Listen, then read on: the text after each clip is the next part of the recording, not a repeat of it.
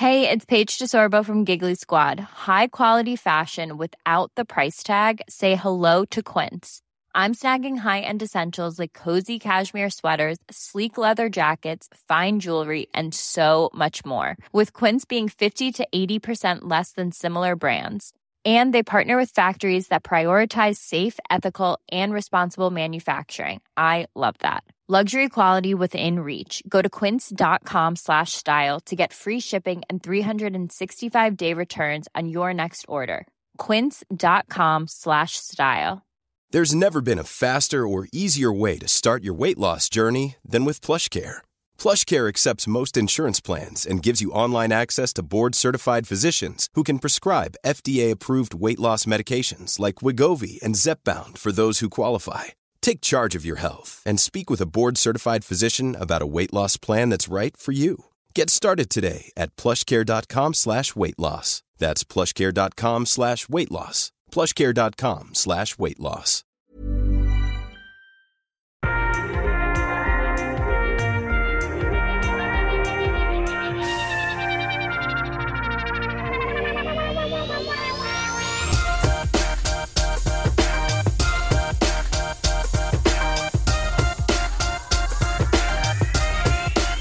Hello, and welcome to Dynasty as They Want to Be, a podcast where we drill into every episode of the iconic 1980s television series, Dynasty. I'm your host, Derek J. Lang, and with me is my co host, Kyler K. Jafari.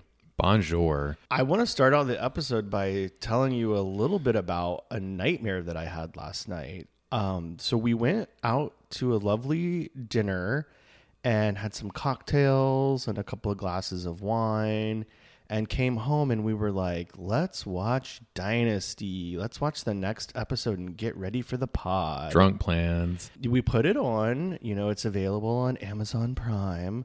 And we queued up this week's episode, which is titled Crystal's Lie. And um, started watching, and um, I kind Never of finished watching.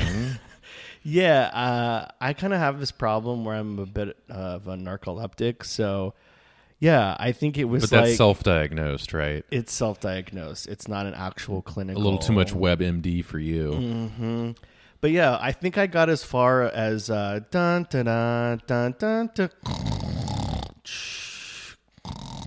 Well, I just kind of looked over. I'm like, oh, you've fallen asleep again. This is what you do, and I'm just like, screw it. I'm going to keep watching anyway. I don't care. Well, then I woke up and I thought I was having a nightmare because Lindsay was on my screen, like screaming about something. And I was like, What? Where am I? What's happening? What's going on? And I was like, Oh, it's Dynasty. Just just another day of Dynasty. Maybe and- that is a nightmare to wake up every day with Dynasty on your TV. Well, it's certainly a nightmare to wake up with. Be like what my life seems like these days. you love it. Anyway, I apologize for falling asleep because as soon as I woke up and I saw her crazy, ugly crying face, I was like, turn it off. I'm going to bed. Well, that's why we're having a lot of coffee right now because we got to stay awake. This is definitely the most caffeinated I felt while recording Dynasty as they want to be. I'm like, I know, you're Got like the jitters. climbing the walls, and like all we had was like burnt toast for breakfast. So I, I don't know what we're gonna do if we don't hurry up and get this episode over with. well, I blame you because we had a lovely French press, or what I thought was a lovely French press, but actually there was like sludge in it. So I think we were literally drinking coffee. I was ambitious, shall we say? I thought I could get eight cups out of out of the French press, which makes four cups I think it's designed those for keeping four. track at home. Uh, so I was like, I'm just gonna try this once and see what happens. And I, I, I'll just describe it as it queefed when I tried to press the No, the knob down. please. People are going to It turn It off went- the podcast. it, it did, and then the sludge came out of the top, and then I felt bad because I was like, "Oh, this is expensive coffee. I, I don't want to dump this. I'm not going to abandon ship." And, and you totally fucking trolled me because I'm just like, mmm, coffee. I wasn't gonna yum." tell you. Drinking, drinking, drinking, and then like on my last. well, this is like how the cook is not supposed to complain about their own cle their own cooking, right? So you just put it on the table and hope for the best. It's not right, Kyler. It's not right. Yeah, on my last sip, I'm like, hmm, tastes solid. And then I like spit it out. You're like eating your coffee. Yeah, I'm like, why do I have to chew this right now? Normally, I drink coffee, Mm, toothsome. and then I like spat it out like that mobster That character Mulholland Drive Mulholland reference. Drive. yeah, which you, you understood that when I did it. yeah, you didn't even have to tell me. I knew exactly what you were doing. Anyway, so it's actually probably a good thing because so much shit went down in this episode. We have a lot to discuss. So I think we Oh, the need to just- characters did all the drinking for us, so uh, we just need coffee. Yeah. they can they can have all of the booze because this was an incredible episode. I think. Yeah, I don't know if I feel hungover from all the cocktails and wine we had last night or from watching this insane episode. So let's just get right into it, okay? Let's.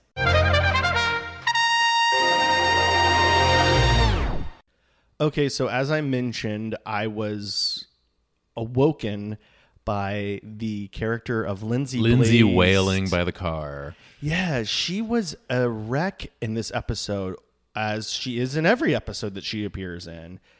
I'm starting to think she's two dimensional.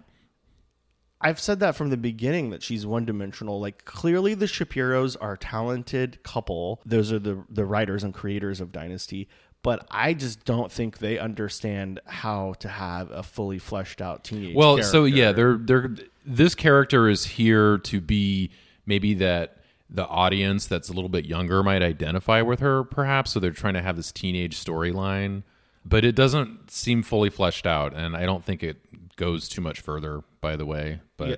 Yeah. So what goes on in this episode is she overhears a conversation with her parents, Matthew and Claudia. Basically, we know that they got married young and have been together basically their whole lives. And they kind of talk to each other about how, yeah, kind of sucked that you had Lindsay at age 16, right? Claudia. something like her. sixteen, yeah. So, um, they, and I'm doing the math. Lindsay's now fourteen, so Claudia's thirty, but looks forty. Well, In a good way. finally, we have a confirmation on somebody's age on this show. True. Because as we keep repeating, But they make you do the math. They're not just going to come out and, and tell you how old these people are. So yeah, no, I'm taking notes. But yeah, so they got knocked up and then got married and lived unhappily ever after. You had so much going for you. I mean, ahead of you, you know. You never got to go to college. You didn't even finish. It Doesn't matter. We were kids. We got into trouble. We made a mistake. Oh, we have to figure out a way to stop punishing each other, to forgive each other for that, huh? And Lindsay overhears this and once again goes into a crazy tizzy for the whole rest of the episode. It kind of comes to a head at school. A little friend of Oh, but you're missing the whole. My favorite scene in this is she goes to the county clerk's office and she's pulling up the good old fashioned Oh, microfilm. yes, we do have a We get a microfilm microfiche. moment. Actually, you're right. It was fiche. It was I on the flat plastic slide. I right? love a Yeah. microfiche research moment Yes, in yes. Uh, popular culture. Well, here's the thing: the Shapiro's managed to hit on all of the boilerplate, you know, topics. We've got the got pregnant young and had to get married. Check. We've got the teenager always on the verge of a nervous breakdown. Check. Uh, the microfiche moment, of course. Big Um, check there. We later we get the dive bar uh, brawling. That's another you know cliche that likes to turn up in, in TV from this time period. So Check, I don't know. check. There's there's just a lot of these things, but it's it's a soap opera, and, and they're doing all these things pretty well, I think. So it's it's hanging together successfully for me. yeah. Anyway, it doesn't really wrap up. She learns. Well, I think on the and freaks microfiche, out. she's um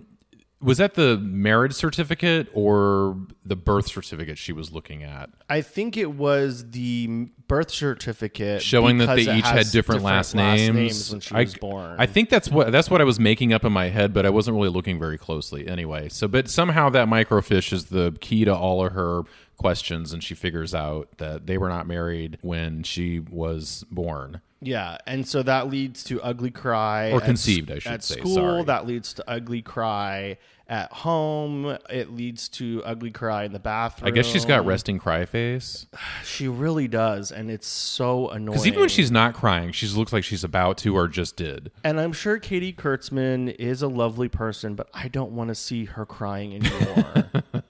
I mean, it's hard to do this character a lot of service, I'm afraid, because this character really is just a vehicle to get this storyline into the into the show. So I, I don't blame her. Yeah. Anyway, nothing really comes of it. She figures it out and it puts her into a depression. So enough with that. Matthew has his own problems going on, and boy, does he have issues this episode. Uh, what should we start with first? I guess all of the drama at the oil rig. Well, drama at the oil rig meaning what? You're talking Meaning he's figured out who the real saboteur is. Well, but that drama really plays out in the the bar later. Well, yeah, but I mean, we should explain that he, um, you know, they all thought that Steven Carrington was the one who took this bolt out Right. that brought the operation to a halt. Right. Steven Carrington was the sacrificial lamb, uh, but turns out he was set up by Fast Eddie.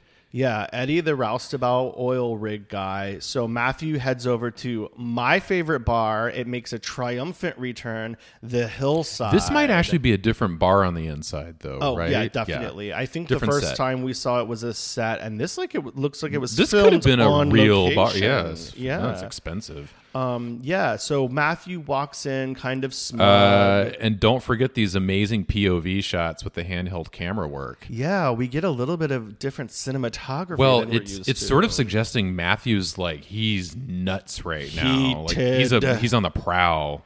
Yeah, he is going to take down Eddie, who is uh, currently pool sharking it, I guess. Matthew's goal here is to get Eddie to admit that he did it and who's behind this. Because Eddie is not just doing it for shits and giggles. Like, this is obviously a business maneuver.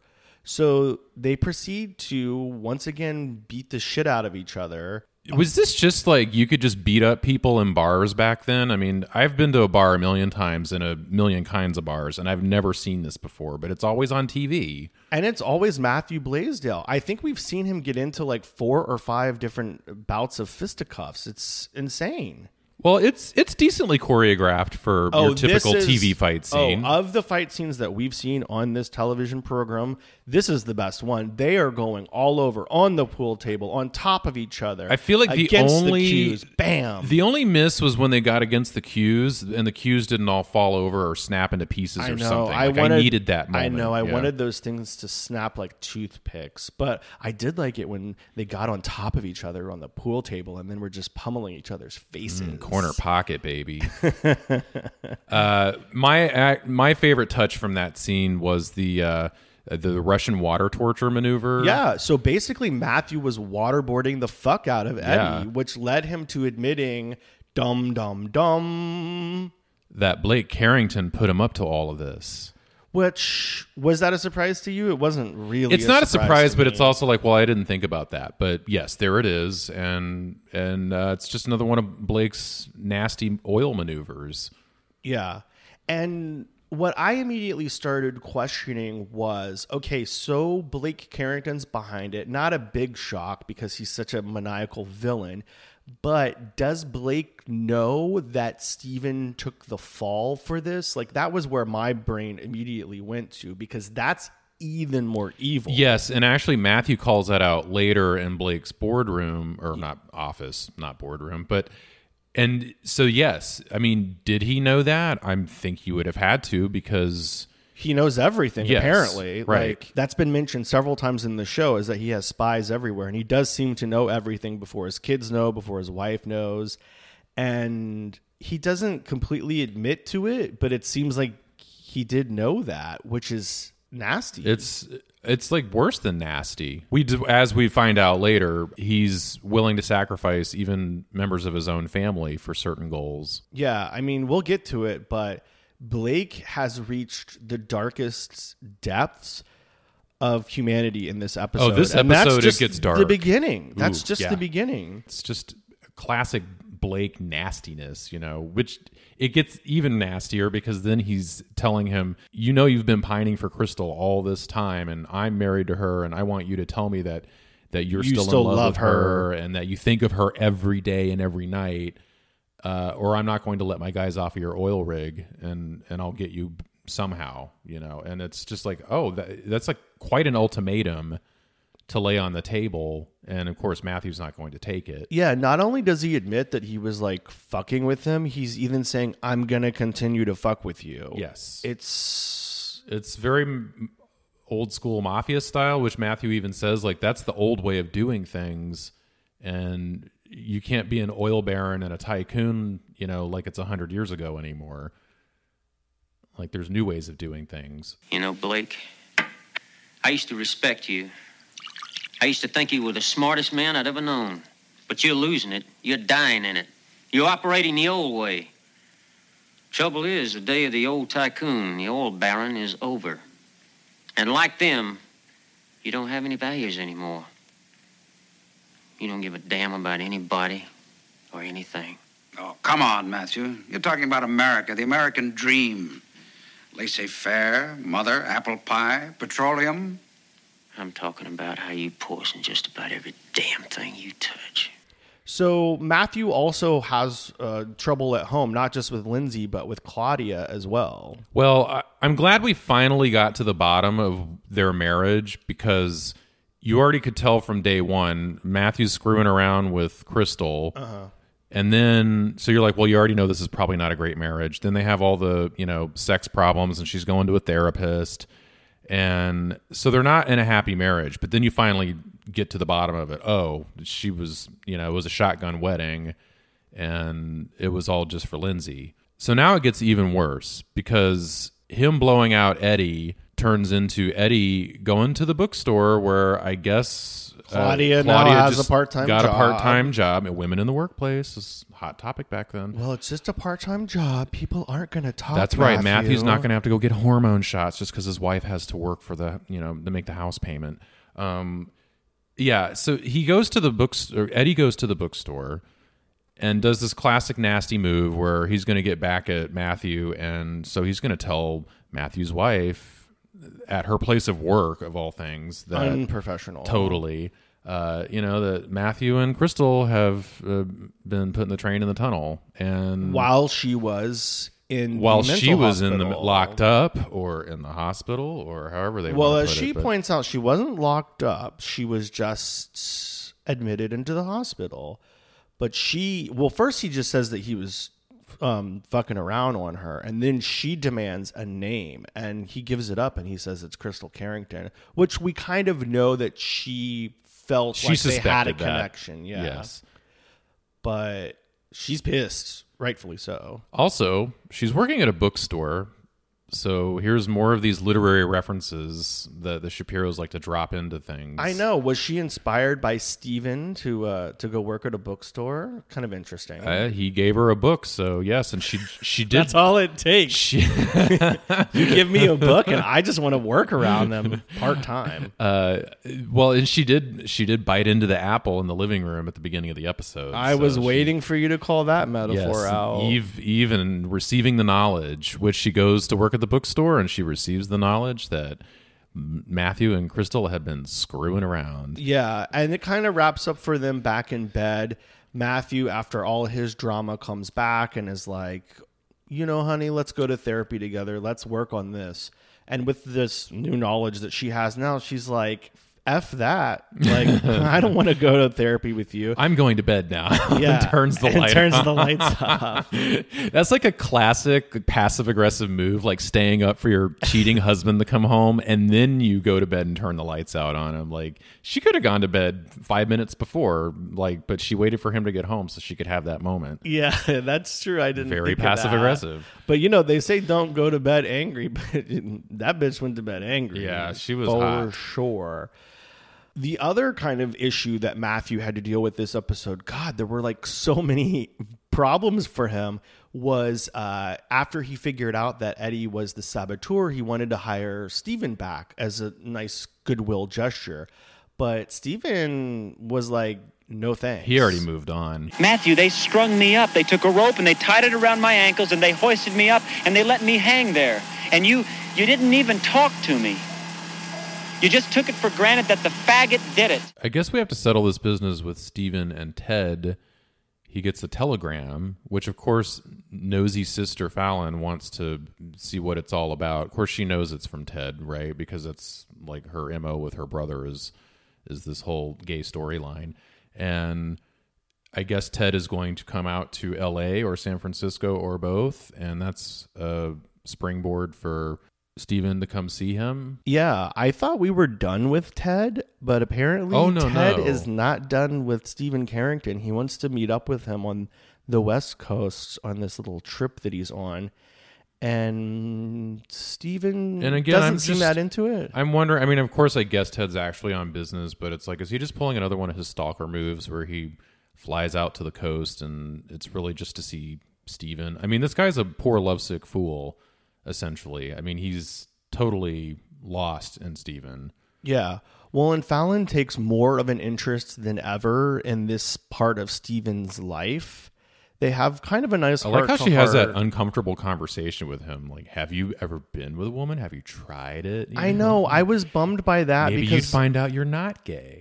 I know I was bummed by that because Fallon seems more Right. evolved than everybody She's definitely more advanced than pretty much everybody else in the house. But then she starts saying, "Well, try being with the woman. If you haven't done it, maybe you like it." And it's like that's not really how it works, sister. I mean, at, at least she was soft about that. Like, she wasn't going for a hard gay conversion therapy, like you know, a la Walter.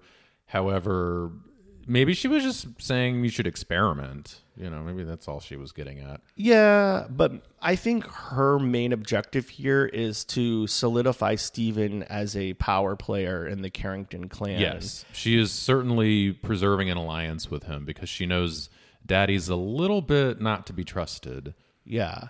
And she wants him to do what it takes to ascend, and that means suppressing your homosexuality in 1981. Still, Well, that's what she says basically. Like, just do and be, but why can't you be happy with the Carrington uh, heritage and all the money you're going to get one day if you just behave like Daddy wants you to?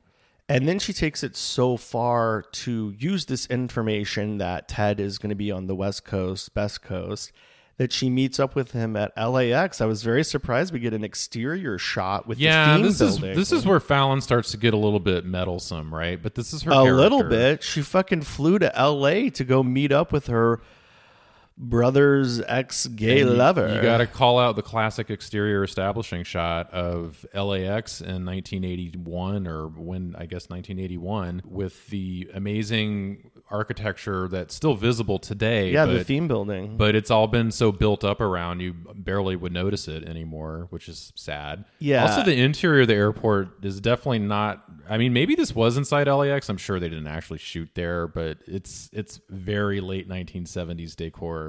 It's- Yeah. it's, quite an airport on the inside. There's like Spanish tile Yeah. and neon green maps, and it did look pretty luscious. So yeah, uh, Fallon meets up with Ted and says, "Let me give you a ride to San Francisco in the Carrington private jet." oh no, she says, "Turn in your ticket. I'll give you a lift." Of course, it's on the private jet. Uh huh. I was just thinking like how that would never work today. Like, you know, just popping in the private jet and then like just return the ticket for a full refund without, you know, having to pay a Oh two yeah, hundred dollars it's so much more complicated to get on a plane these days.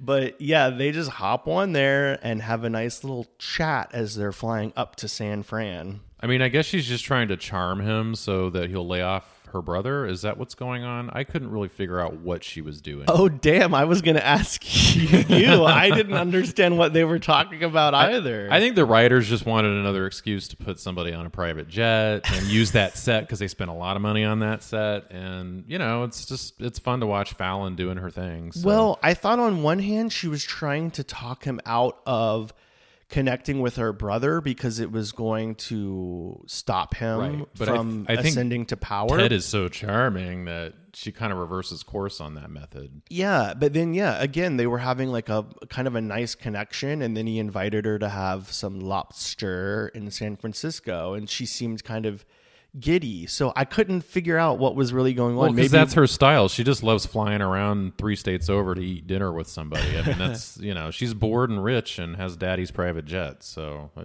she's like, okay, I'm down for that. You're not such a bad guy. Yeah, hopefully we'll get more info on what was going on there, but it kind of. I mean, he did kind of get into some of that dialogue with uh, have you ever really loved somebody? So it's it turns around the conversation she was having with Steven about have you ever slept with a woman? Have you ever tried it? And Ted's basically telling her, have you ever loved somebody? Right. Have she you ever doesn't tried under- that? You know? understand the feelings that they actually have. And it seems like she doesn't. Yes. The other thing that Ted does that's really interesting is that he calls out Blake Carrington for all of his nasty business practices, which I guess have been reported in the news.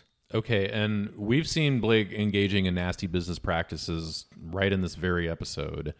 And when we say business, that also applies to his marriage, which is clearly still a business deal. He says something really rotten to him. Uh, So Blake goes from the boardroom to the bedroom, and Crystal's in lots of hot water. Well, is she though? Um, as we remember from the last episode, she pawned off a necklace to bail out Blaisdell and Lankershim, unbeknownst to her hubby, and he figures out that they've been bailed out, and he's thinking wants to everybody is a suspect. Everybody but his own wife. somebody named Harrison. Oh yeah, no, he he doesn't suspect her at all, but she she knows, and he's kind of he kind of starts the episode on a tirade, sort trying to I figure it out. She is worried that he is going to find out eventually, and that's why she's a little bit forthcoming and saying, "It's not your friends. I know them. They would never do that to you."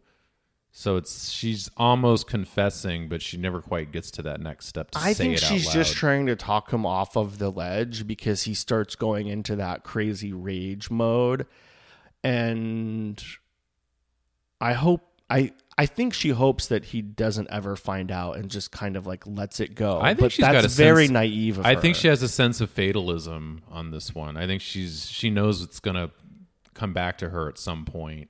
But that's just me reading into the character. I mean, the dialogue and the scene don't play out that way.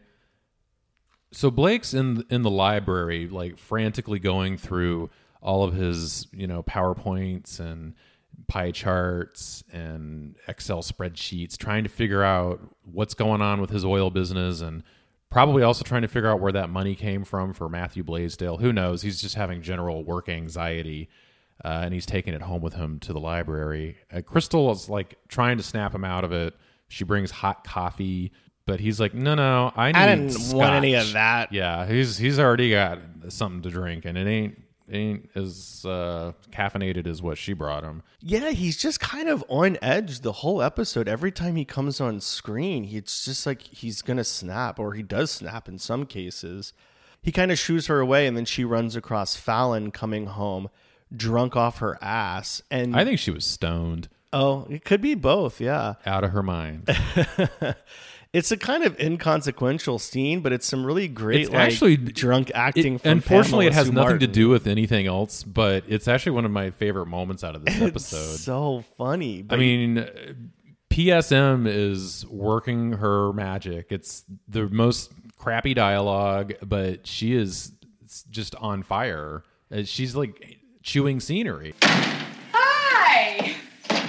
Hello, Fallon. Did you have a good time? Yes, I did. Sorry to disappoint you. Why would that disappoint me? Well, because my husband's out of town. And according to your bourgeois ethical system, I should have been locked in my room with a Bronte novel. Yeah, I think what we get from it is that even though she's in this kind of arranged marriage situation, she's still living her life, honey. She's gonna do what she want to Oh, do. she's happy Jeff's like trapped over in the Iranian Revolution or whatever the oil that's tied up over there, and she's she's happy for that because now she can go back to being Freaky Fallon, you know, pre-wedding style. Yeah, we we get a couple throwaway lines that um that Jeff Colby has actually been sent to the Mid East by by Cecil Colby, so that's why he's absent and not part of any of the the plot lines. And yeah, she's just living life and going and interfering with her brother. I just, I mean, and- if, I think what we like about the scene even more than just her hammy acting is uh, Crystal. The looks again, man. She acts with her eyes. I've never seen this before. You know, they say Bette Davis eyes, but it should be Linda, Linda Evans, Evans eyes. eyes. She is just saying nothing and everything. I just love the reaction to to Fallon. She's just like, okay, I I see what you've been doing, and I'm I'm not having any of this. I'm There's gonna let all- you talk, all- and I'm going to leave the room now. There's also excellent prop work from PSM with this big giant feather white she boa. loves that damn boa. You know, she she wore that boa a few episodes ago. I think she might have upgraded it. This one seemed a little bit fluffier than the previous yeah, one. and- and maybe it's went from chicken feathers to ostrich feathers. Yeah, but all of that sort of drunken frivolity and joy is completely obliterated when Blake goes into the closet and sees that Crystal has been taking birth control. But I like the little touch that he discovers it in the pocket of her, you know, blue nightie that's hanging up in the closet. Right. It's in. then- he just so happens to knock over one of Oh, fifty just so ha- robes that she has. I mean, she's only got like an entire walk-in closet full of those, and of course, he d- he figures out very quickly. You know, the camera has to like spell it out for you. It's like here's this little box, and there's a monthly pill that's supposed to be taken, and like it's like the months are actually like demarcated, and it's like oh, birth control pills. I couldn't figure that out, but.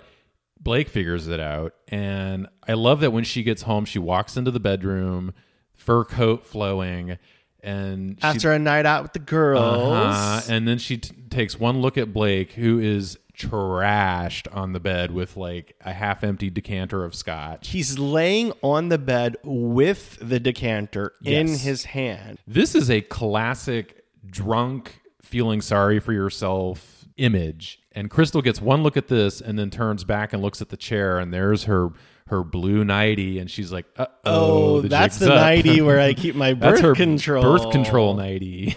we have never seen Blake this low, despite his company almost going belly up. Whatever it is, him wanting a child with Krystle is what has sent him to the darkest, deepest place that we've ever seen him go.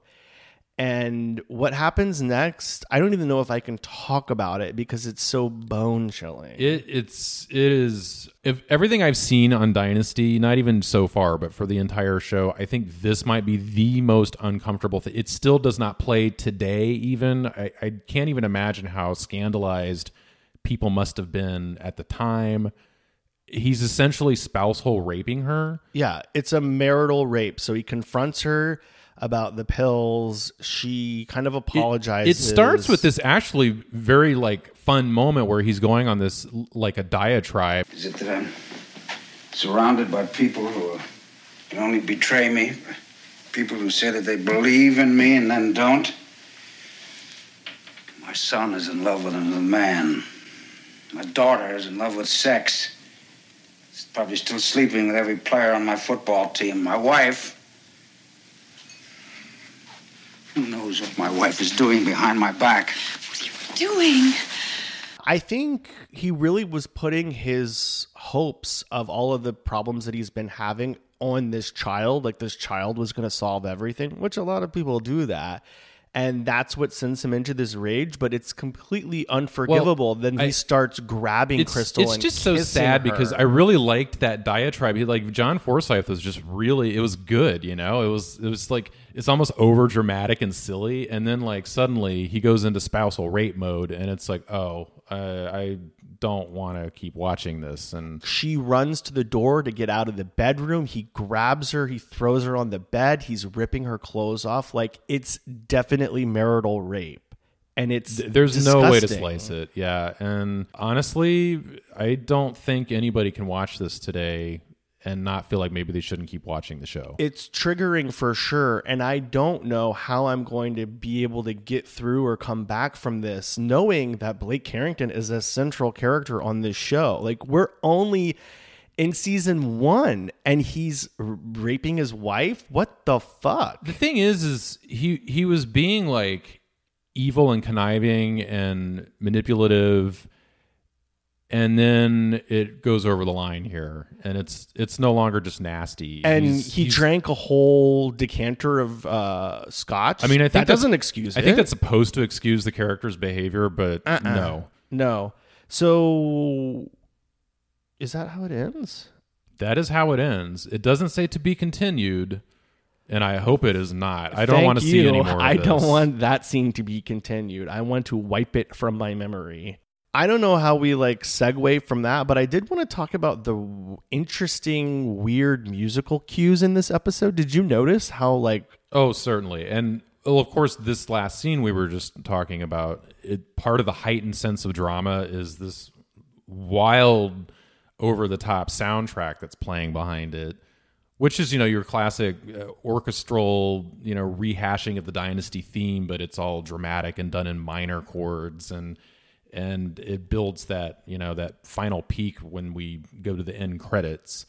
But I think there's also like, uh, some really interesting, like I don't know if it's royalty-free jukebox music at the bar during the fight. yeah, when Matthew walks into the the the roadhouse or the hillside. I, as I'm just called. like I'm just trying to imagine like all these tough guys like hustle and pool at the dive bar and Listening to Muzak. They're like listening to music. it's like I want to know who put that on. Like, Yeah. that guy's gonna be my friend. and then when Lindsay like is having her emotional breakdown, it's like a crazy like harp music. Yes, no, yes. it's like the music was just all over. I felt insane this Yeah. whole episode. I, I would say they could dial it down, but this is Dynasty, and I guess things are are finally kind of escalating where this show is sort of like discovering what it's going to become because it's this is where I mean the previous episode was was great with storylines, and this episode is really over the top with the action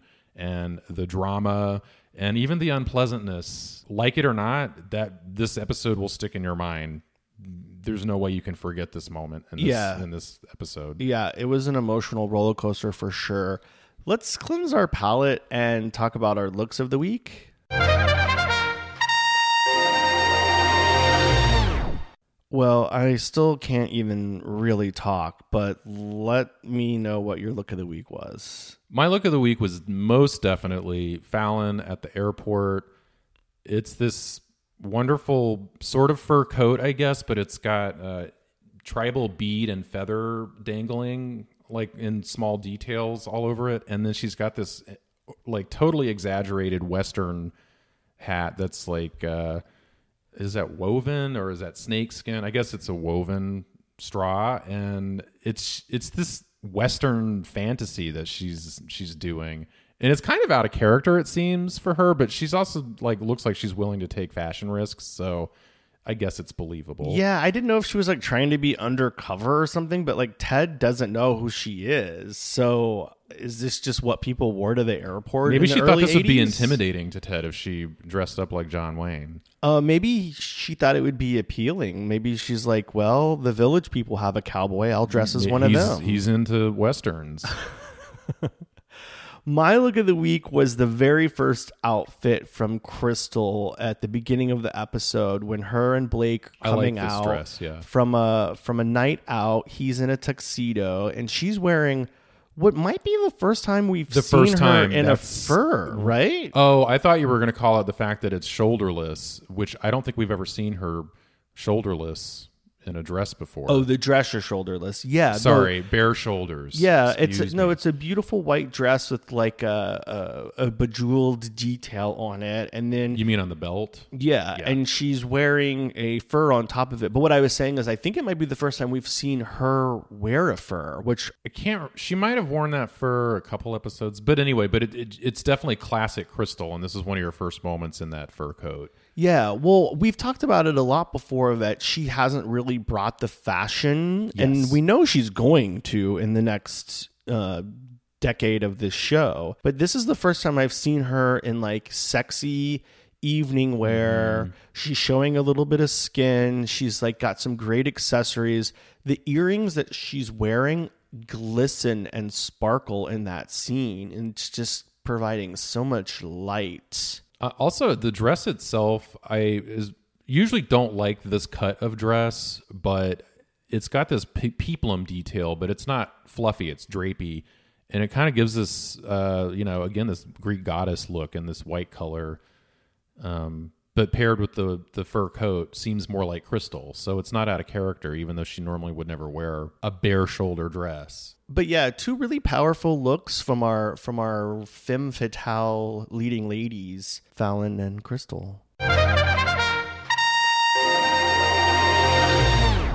That's another episode of Dynasty as They Want to Be. Thank you so much for listening. Kyler, thank you so much for joining me for this really difficult episode. You're welcome. I also want to thank DJ Jugo, who composed and created our, our theme song, and the artist Lindsay Mound, who designed our graphics, which you can see at our website, which is nastypodcast.com. That's nasty, not dynasty, N A S T Y podcast.com. You can also follow us on all the places on social media. We're at Nasty Podcast, N A S T Y P O D C A S T. Ta ta. Love you. Mean it.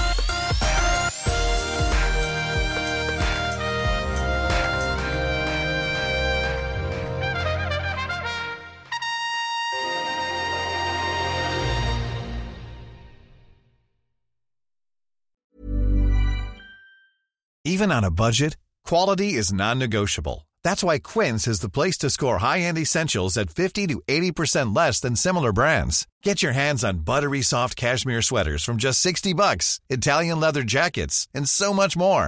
And the best part about Quince, they exclusively partner with factories committed to safe, ethical, and responsible manufacturing. Elevate your style without the elevated price tag with Quince. Go to quince.com slash upgrade for free shipping and 365-day returns. Planning for your next trip?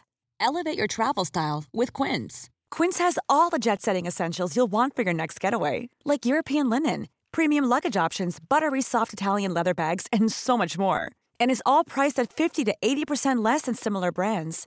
Plus, Quince only works with factories that use safe and ethical manufacturing practices. Pack your bags with high-quality essentials you'll be wearing for vacations to come with Quince. Go to quince.com slash pack for free shipping and 365-day returns. Imagine the softest sheets you've ever felt. Now imagine them getting even softer over time. That's what you'll feel with Boll and Branch's organic cotton sheets. In a recent customer survey, 96% replied that Bowl and Branch sheets get softer with every wash. Start getting your best night's sleep in these sheets that get softer and softer for years to come. Try their sheets with a 30-night guarantee. Plus, get 15% off your first order at bollandbranch.com. Code BUTTERY. Exclusions apply. See site for details.